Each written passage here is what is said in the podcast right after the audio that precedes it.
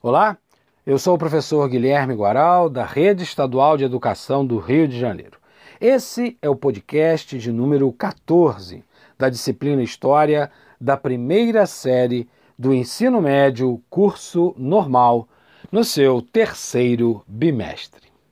Nesse podcast, vamos estar falando sobre a Revolução Industrial na Inglaterra.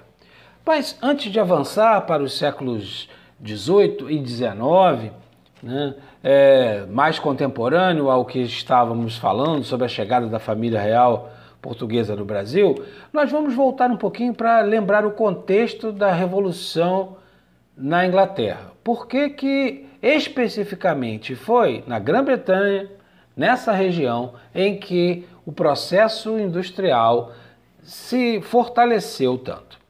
Bem, desde o rei Henrique VIII, isso no século XVI, com a criação da Igreja Anglicana, uma dissidência né, do catolicismo, o rei Henrique VIII fundou essa igreja, no qual passou a ser o, o papa dessa nova religião. E com isso expropriou muitas terras que pertenciam à Igreja Católica.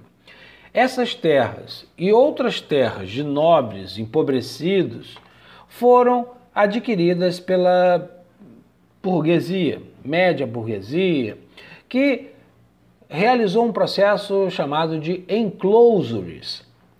O que eram esses enclosures? Cercamentos de campos para a criação de uma espécie animal muito importante para o processo industrial inglês. É, a criação de ovelhas. Ovelhas? O que tem a ver a ovelha com o processo industrial? Bem, da ovelha retiram, tosquiam né, e tiram a lã e dessa lã é possível criar tecidos. Então a base durante os dois primeiros séculos da Revolução Industrial teve como grande matéria-prima a lã das ovelhas tosquiadas nos enclosures, nesses cercamentos dos campos. Ainda nos teares manuais, todo esse processo começou a se fortalecer. É, com efeito, passando para as cidades, a criação da, de máquinas, máquinas a vapor, a, a grande quantidade de minérios de ferro, jazidas de, de carvão, né, fizeram com que a Inglaterra disparasse nesse processo industrial, que era bastante característico porque todo o processo de produção estava nas mãos de um indivíduo só, do artesão.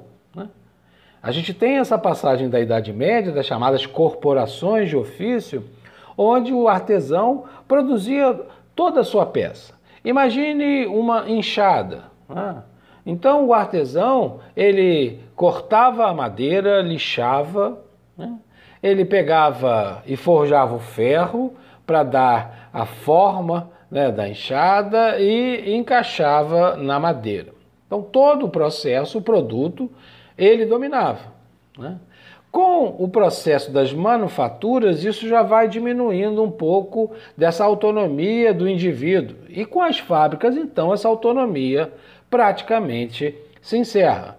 Porque na fábrica, cada indivíduo não, não é mais o dono do processo, ele é parte, ele é a mão de obra daquele processo. E ele faz uma parte do produto. Então, pensando nas enxadas, ele faria só o corte da madeira para fazer os cabos das enxadas.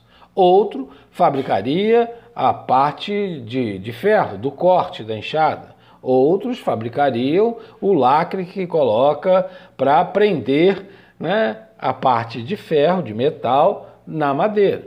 Então, o produto passa a ser né, montado de forma é, estanque, separada. E quem passa a ser o grande dono desse produto é o burguês, é a burguesia industrial que se torna a grande proprietária desses produtos. A expansão do comércio vai fazer com que esse processo se expanda, mas para isso era necessário outras fontes de energia. Bem, aqui terminamos esse podcast. Eu espero que você tenha gostado e se ficaram algumas dúvidas, eu recomendo você consultar o material escrito, rever as videoaulas e procurar a ajuda da sua professora ou do seu professor. Grande abraço e até o nosso próximo encontro. Valeu!